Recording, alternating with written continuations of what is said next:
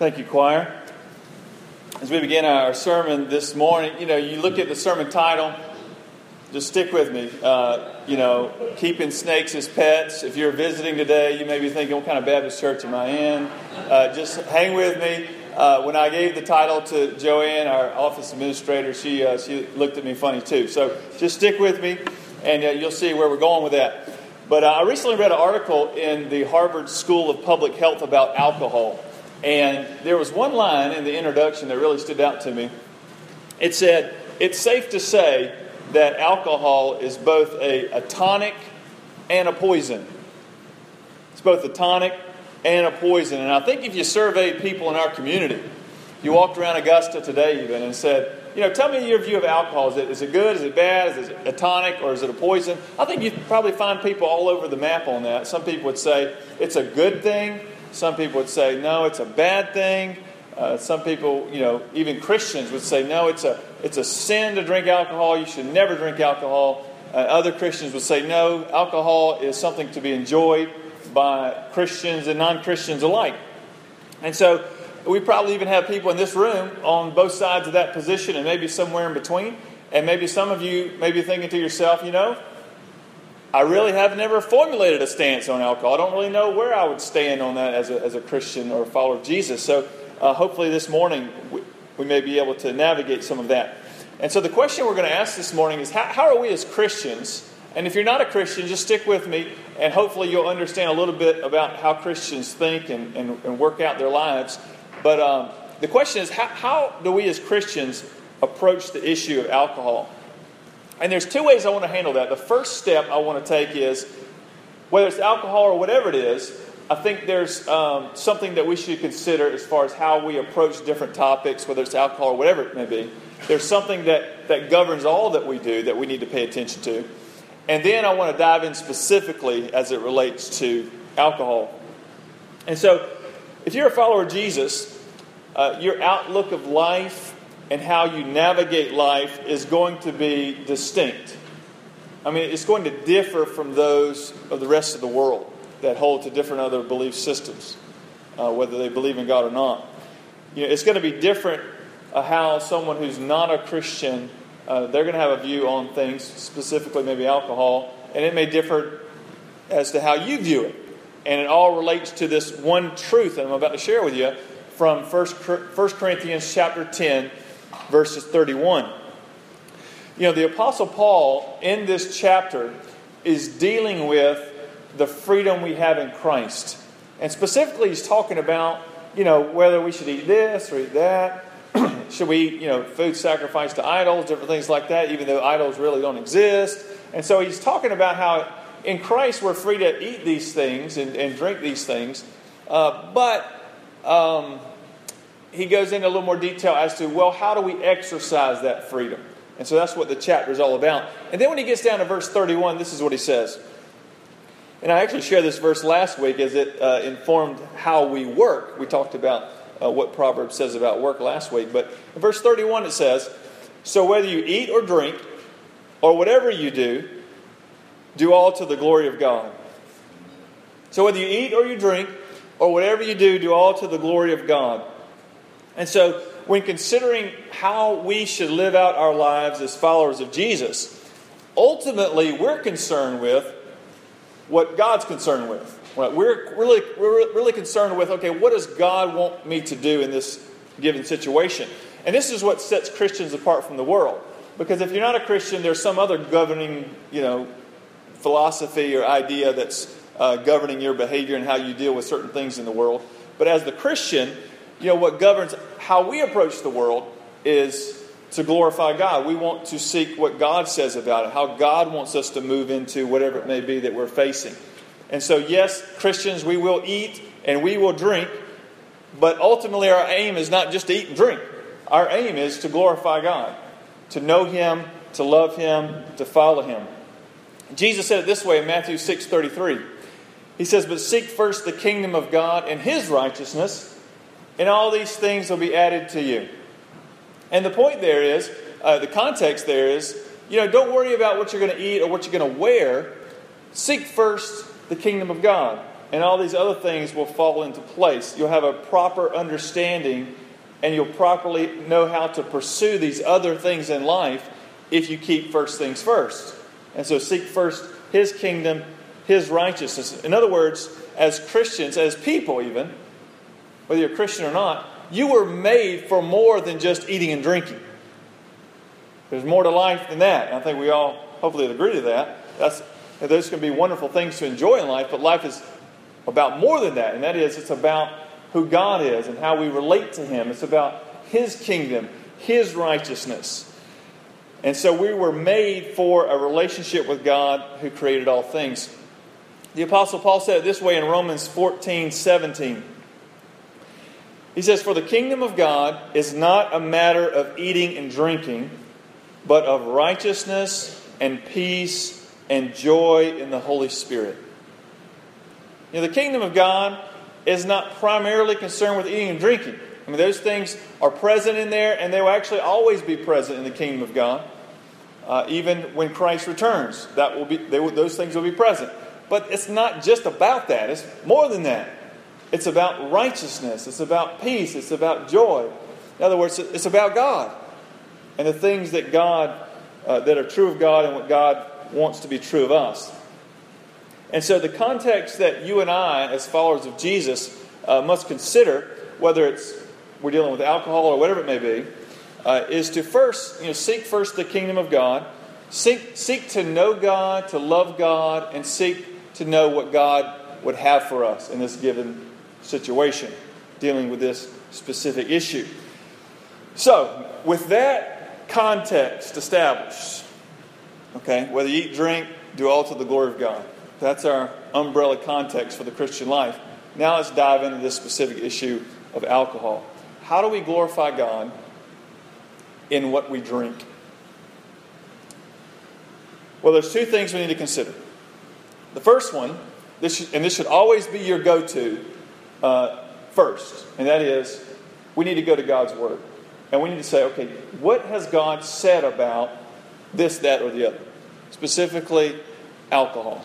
What has God's Word said about alcohol? So, what we notice, as, and this is interesting, as you read through the Scripture, the Scripture actually speaks about alcohol in two ways. It speaks about wine being a blessing, and it speaks about wine being a curse. Sometimes it talks about wine being a good thing. Sometimes it talks about wine or alcohol, alcoholic beverages, uh, being a bad thing. And so let me share a few of these scriptures with you. Psalm 104, 14 and 15. You can just jot these down as I buzz through them. Psalm 104, 14 and 15 says, You cause the grass to grow. Talking to God. You cause the grass to grow for the livestock and plants for man to cultivate, that he may bring forth food from the earth, and wine to gladden the heart of man, oil to make his face shine, and bread to strengthen man's heart. That's a pretty positive view of wine there. You know, you have allowed things to, to be such that mankind can grow a vineyard and create wine that gladdens his heart. So, on the, on the one hand, you see some positive aspects being attributed to wine. Jesus' first miracle in John chapter 2, what did he do? Turn the water into wine. And obviously, uh, implicit in that whole miracle is that they would actually drink the wine. Right? He wouldn't just turn the water into wine at the wedding and just look at it. I mean, people would actually drink it. And then even Paul, and this is another passage of scripture as well, but Paul specifically tells Timothy in 1 Timothy 5.23, 5.23 he tells Timothy, No longer drink only water, but use a little wine for the sake of your stomach and your frequent ailments. And so, 2,000 years later, we know there, there have been studies done on wine that show that in moderation, you know, if you drink a little bit of wine, it can help your body. It can help your circulatory system, and it may have other benefits as well. And so, there's other passages in the scripture that uh, speak about wine in a positive light. But at the same time, there are other passages that talk about wine as uh, a curse or something to be uh, warned about. In other words, the scripture doesn't treat wine like it treats milk or water. Okay? It draws a distinction between these other beverages. I mean, there's a difference, I think we all know that, between wine and milk or wine and sweet tea. There's a distinction. And the scripture draws that distinction. And so many verses speak not only to the benefits, but also to some of the dangers. And so, looking at Proverbs, I want to start there and look at a few passages, since that's the book we've been studying. Uh, we know Proverbs is all about helping us navigate life. How do we apply God, godly wisdom, godly truths to our everyday lives? So, Proverbs 20, verse 1 says this Wine is a mocker, strong drink a brawler, and whoever is led astray by it is not wise. Proverbs 21 17. Whoever loves pleasure will be a poor man, and whoever loves wine and oil will not be rich. Proverbs 23 19 through 21. Hear, my son, and be wise, and direct not your heart in the way. Be not among drunkards, or among gluttonous eaters of meat, for the drunkard and the glutton will come to poverty, and slumber will clothe them with rags. And so in this proverb, we're warned about, you know, just be careful of who you hang around with, because what they do can influence you, whether they're gluttons or whether they're drunkards. So obviously, drunkard there being painted in a negative light. Then Proverbs 23, 29, and 35. He writes, Who has woe, who has sorrow, who has strife, who has complaining, who has wounds without cause, who has redness of eyes? Those who tarry long over wine, those who go to try mixed wine. Do not look at wine when it is red, when it sparkles in the cup and goes down smoothly. In the end, it bites like a serpent and stings like an adder. Your eyes will see strange things, and your heart utter perverse things. You'll be, like, you'll be like one who lies down in the midst of the sea, like one who lies on the top of a mast. They struck me, you will say, but I was not hurt. They beat me, but I did not feel it. When shall I awake? I must have another drink. And what I want to point out in this passage is that there's a simile that is used in this passage that will help tie into the sermon title. Okay, so we're going to try to bring it together here in this passage. There's a simile that is uh, comparing wine with a snake. You see it in verse 32. It says, In the end, wine bites like a serpent, stings like an adder. And this is where we see the distinction drawn in the scripture between wine and like milk or water. There's something unique about wine that is not true of these other things. Now, surely, I'm sure you could abuse milk and you could abuse sweet tea, and some of you have been guilty of that. Uh, but I'll just tell you um, the effects of abusing sweet tea and abusing wine are different. And this is why the writer of Proverbs, when he's writing to a young person, he's telling them not you know, beware of the effects of overdosing on milk or abusing milk. He's saying, actually, when you abuse wine, there's something you need to be aware of. There's some negative effects here that you need to be aware of.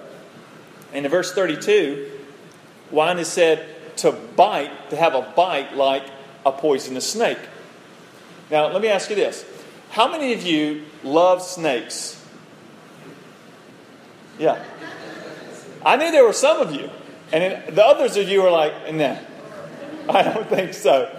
I don't care what kind of snake, how big of a snake, if it's dead, if it's alive, it's a, if it's a stuffed animal snake. You know, I don't want anything to do with a snake. The others of you were like, I've been begging my parents since I've been born for a pet snake. You know, and yes, most of the people in here think, okay, those people are crazy. But actually, there are people that, you know, they like having pet snakes. And so I did some research and I searched on the internet, you know, pet snakes. And several articles, several websites came up that, that told me if I were to try to find a pet snake, here are five of the top ones I should look for. And they gave me some selections. So these, these snakes make great pet snakes. Okay? Out of all the snakes, these are the ones you want to look for. And then, I, but you know, I noticed that you know they gave me the top five snakes, but I noticed they all had something in common. None of them were poisonous. And I said, well, what if I want a poisonous pet snake? What will I need to do? And I had to Google that and search that and did some research. And I found out that people have pet snakes that are venomous, poisonous. But there are fewer of those people for different reasons. You know, you can figure that out on your own. But there are differences between, you know, the, the venomous snake and the non venomous snake. And this isn't rocket science. I'm not a snake expert. But common sense and my internet research has discovered that when you have a venomous pet snake, it requires you to be more careful with the snake. And we all know why, right? Because if another snake bites you, it may hurt, but it's not going to kill you or paralyze you. But if a venomous snake bites you, it could disfigure you, it could paralyze you, it could kill you. And so you have to be very careful with it. Okay? You just have to know how to handle it. And what's interesting is uh, the proverb here says that wine is like a snake, but there is a difference too. It's, it's, it's like one. It's not just like one, but it's like one. It does have a bite like a snake, but it's different. I don't know if you've ever been bit by a snake. I haven't, thank the Lord, not yet. well, here's how snakes bite. If you've watched, excuse me, the Crocodile Hunter or something like that in the past, you've seen people being bit by a snake. When you when you are bitten by a snake, it's quick. Right? They don't just like just make their way over to you and just kind of start gnawing on your arm. I mean, they wham, it just happens real quick, and they can sling out those fangs, stab them into your body, and release the venom in seconds. Okay, that's how a snake bites. But it says wine has a bite like that. But it's not just like that, right? Because it says here, I think it was in um, verse 31, says that wine, it goes down smooth in the beginning. In other words, it doesn't strike you like a snake does in the beginning, but in the end, it strikes you like a snake. In other words, a snake strikes quick and fast, injects the venom. Wine doesn't do it that way. Wine or alcoholic beverages, the way they work is that the beginning is smooth, the beginning's fine, but the more you drink them, they start to sink their fangs in to your body slowly and then begin to release the venom. And so, yes, it's a deadly bite that causes issues, but it's not just like a snake. A snake strikes fast, whereas alcohol strikes slowly. But nonetheless, uh, affects how you do life, right? Look what, look what the Proverbs say in uh, verses 33 and 35. It says, Your eyes will see strange things and your heart utter perverse things. Now, if you've been around people that have been intoxicated, or if you've been intoxicated, you know this is this happens. They call sometimes they call alcohol, you know, liquid courage. You know, things start coming out of your mouth, and you start doing things that you normally wouldn't do. Strange things sometimes.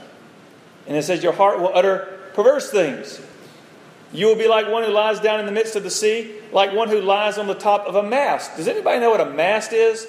When you have a big sailboat like a pirate ship, it's the very top of the sail. So he's kind of describing like a fraternity party gone wrong. You know, people are like sleeping on the roof, things like this. That's what happens. And just a little context here. this, this was written 3,000 years ago, by the way. I mean, this was a long time ago. It didn't take mankind long to learn how to ferment grape juice you might be familiar with Genesis chapter 9. God destroys the world. He raises up Noah's family and preserves them through the ark. And this is kind of the part that sometimes we leave out of the, the ark story. You know, they get off the ark. What, what does Noah do? He plants a vineyard and gets drunk and goes and lays in his tent without any clothes on. And this is what happens to the righteous Noah. Because this happens to people because wine does have a bite to it, so you have to be careful and you got to handle it carefully. So, what is this passage telling us? Well, God, God is, is telling us that we should not abuse wine because too much wine possesses a venomous bite. And this is why the apostle writes in Ephesians 5:18, he says to the church there and to Christians, do not get drunk with wine, but be filled with the Spirit. Don't get drunk with wine, but be filled with the Spirit. Don't get drunk with wine, which leads to reckless actions, but be filled with the Spirit. In other words, as a follower of Jesus, we want to be controlled by godly desires. We don't want to be controlled by other substances like alcohol. And that's what he's saying. We want to be controlled by God's Spirit. Now, the Bible doesn't say that we shouldn't drink alcohol. I don't think you're going to find that. That you should never, ever drink alcohol. I don't think you're going to be able to make a biblical case for that. But it does say alcohol consumption can become a sin if you are drunk, if you get drunk with alcohol, or uh, underage drinking, for example, would be a sin because you're breaking the law. Uh, and there could be other situations as well. And this leads me to my second point that I just want to talk about briefly, and that is okay, this is what God's Word says. Wine is a, can be a good thing, but it also is like a snake. you got to be careful with it, it can bite you and harm you. And there are two things you need to consider uh, as you seek to live out your Christian freedom as it relates to alcohol. The first thing is you need to know yourself. Celia and I don't drink alcohol.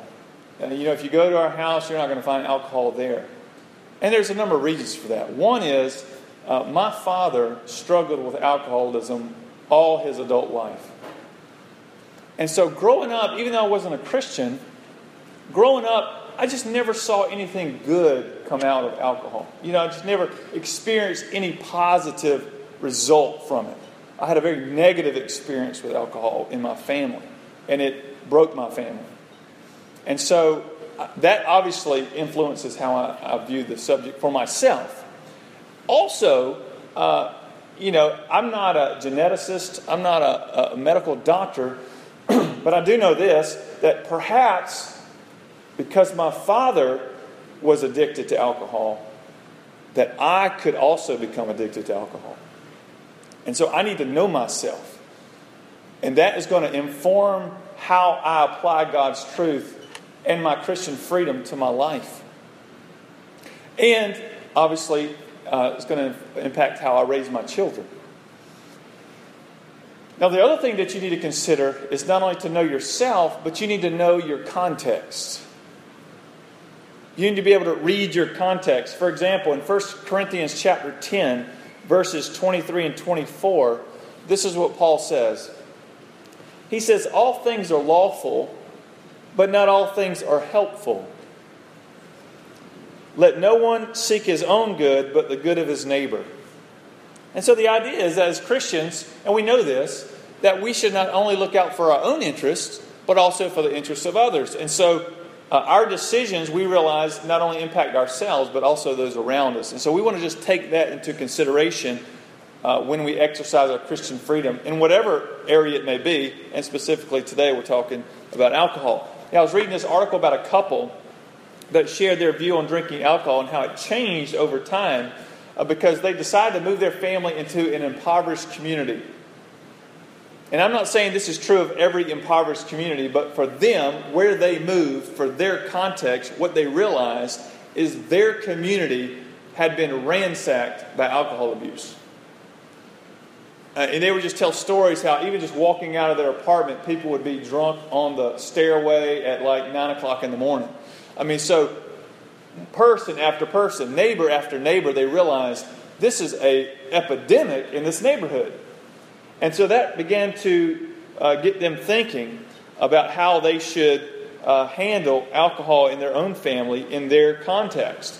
And so what they decided to do is to actually give up drinking alcohol. Even though they didn't say it was a sin, they just said, okay, we're trying to minister in this neighborhood. This neighborhood has been ransacked by alcohol abuse. So what we're going to do is we're going to refrain from alcohol use uh, for the sake of our neighbors, that, and it may give us a better position to, to minister to them. And this is, this is the way they, they explained their decision. She writes, she said, I didn't give up alcohol because I wanted to flee the evils of the world. She said, I gave up alcohol as a way of engaging the evils of the world. And I think this is a great uh, example of discernment for their context. Now, there may be other contexts around the world and even in our country uh, where drinking alcohol uh, may even, you know, be a, uh, a thing to do that maybe helps you to be more fruitful in ministry. I mean, I think we can imagine perhaps a situation like that. Uh, but my point is, not only do we need to know what God's Word says, but we need to know ourselves and we need to consider our context. So, with that said, what should your position on alcohol be? Well, you need to know what God's Word says. You need to know yourself, your personal history, your family history, and you need to consider your context. And I think as you take those three things into account, uh, you'll be able to make an informed and godly decision as it relates to alcohol or whatever it may be. And now let me, let me close with this.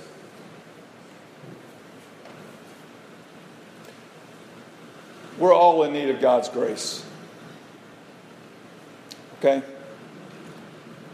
Some of you may struggle with alcoholism, but we all struggle with sin. For one, it may be addiction to alcohol. Another, it may be addiction to pride, or addiction to gossip, or addiction to pornography. So the question is not so much, are you addicted? It's more so a question of, what are you addicted to? In other words, what is it in your life that you turn to other than Jesus for your peace, for your comfort, for your satisfaction, for your identity? What is it for you? It could be alcohol. And I've seen that. But it could be something else. Because we're all addicted to sin. And the only freedom from that comes through Jesus Christ. And so, like I said earlier, in Christ, not only are we forgiven of our sin, but in 1 John, he tells us that Jesus can actually cleanse us from our sin. In other words, he can bring about change in our lives. And so, what that tells me is that no matter what sin you're dealing with, in Christ there's always hope for change. Now, it may be incremental change, but there is always hope for change, whatever sin you may be dealing with.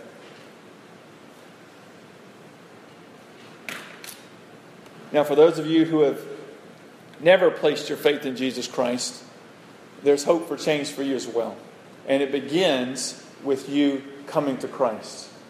You confessing those areas, uh, those areas of your lives that, you know, I, I, turn to this, I live out my life this way, I don't live it out to the glory of God.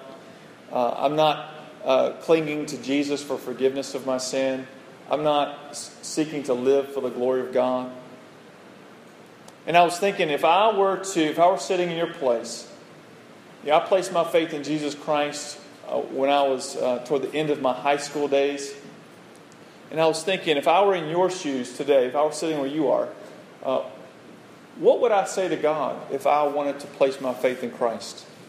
And I wanted Christ to come into my life and change me and make me who He wants me to be.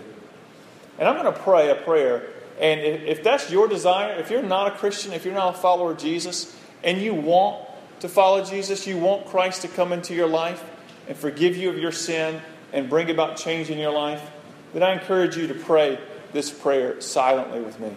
So let's pray together. Lord Jesus, I admit I've been living my life apart from you. I now recognize that I'm a sinner and, and that forgiveness can be only found in you. Thank you for dying on the cross for my sins. And Jesus, I desire that you become my Lord and Savior. Lord, in that I want to follow you. And Savior, in that you are the only one who can give eternal life. I now turn to you and ask that you come into my life and make me the kind of person you want me to be. In the name of Jesus, I pray. Amen.